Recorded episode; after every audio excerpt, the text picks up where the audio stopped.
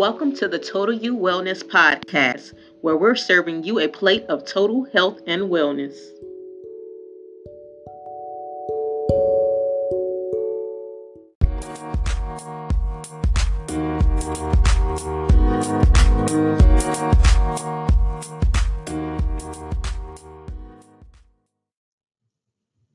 Hi, my name is Marvin Young, and I am your Family and Community Health Agent with the Prairie View A&M University Cooperative Extension Program in Dallas County.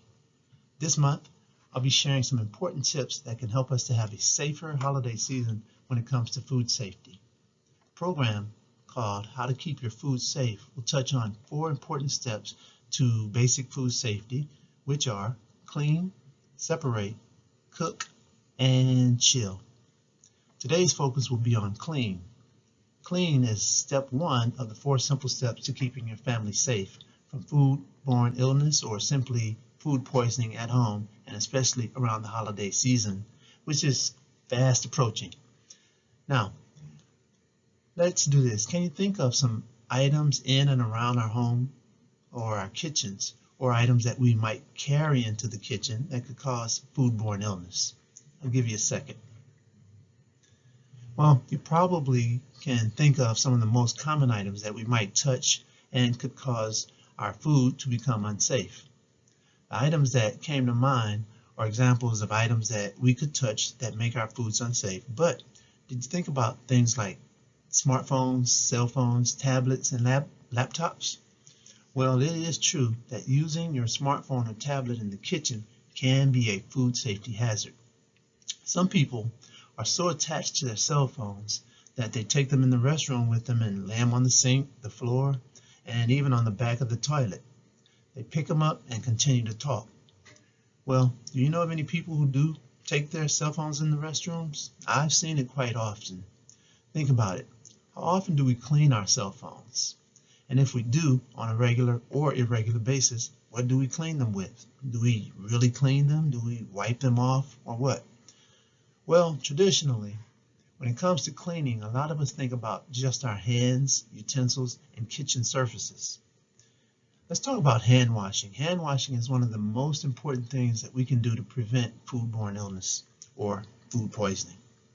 Here are a few steps for basic hand washing, and I'm sure you've heard some of these before. But first, wash your hands with warm running water if it's available, and apply soap. If you don't have warm water, use the water that's available. But remember, soap and water are much better than just hand sanitizer alone. Rub your hands together to make a lather and scrub them well. Even scrub under your fingernails. Be sure to scrub the back of your hand and even between the fingers. Continue rubbing for about 20 seconds. And a lot of people say you can hum the birthday, the happy birthday song from beginning to end twice and that will suffice. Then rinse your hands well under the running water and then important, one important step is to always dry your hands with a clean cloth or a paper towel. And I would prefer, and I usually um, say the paper towel is much better than a cloth. So then turn off the water with that paper towel, then just throw it away in the trash can.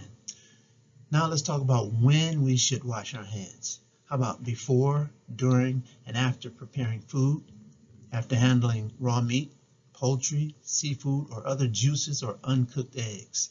Before eating, after using the toilet, of course, after changing diapers, cleaning up a child who has used the toilet, after touching an animal, animal food, and animal waste, after touching garbage, before and after caring for someone who's sick, before and after treating a cut or a wound, after blowing our noses, coughing or sneezing.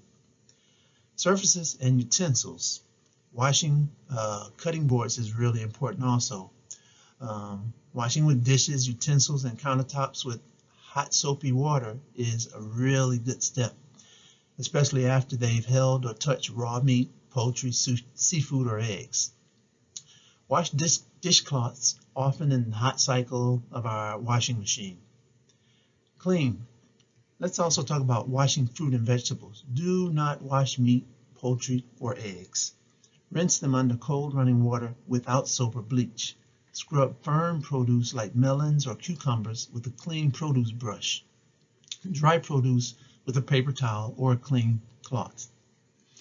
It's also necessary, it's not necessary, let me make that clear. It is not necessary to wash bag produce marked pre-washed. Well, um, this is a quick tip, number one of four, and it completes number one step, which is clean, on how to keep your food safe. We're looking forward to helping us all have a safer holiday season. I hope you can attend our next session, which focuses on step two, which is separate, and we'll air that next week. Thank you again, and I'm Marvin Young with the Prairie View A&M University Cooperative Extension Program and the Pathways to Total You Wellness Committee, where we look forward to serving you a plate of total health and wellness. See ya.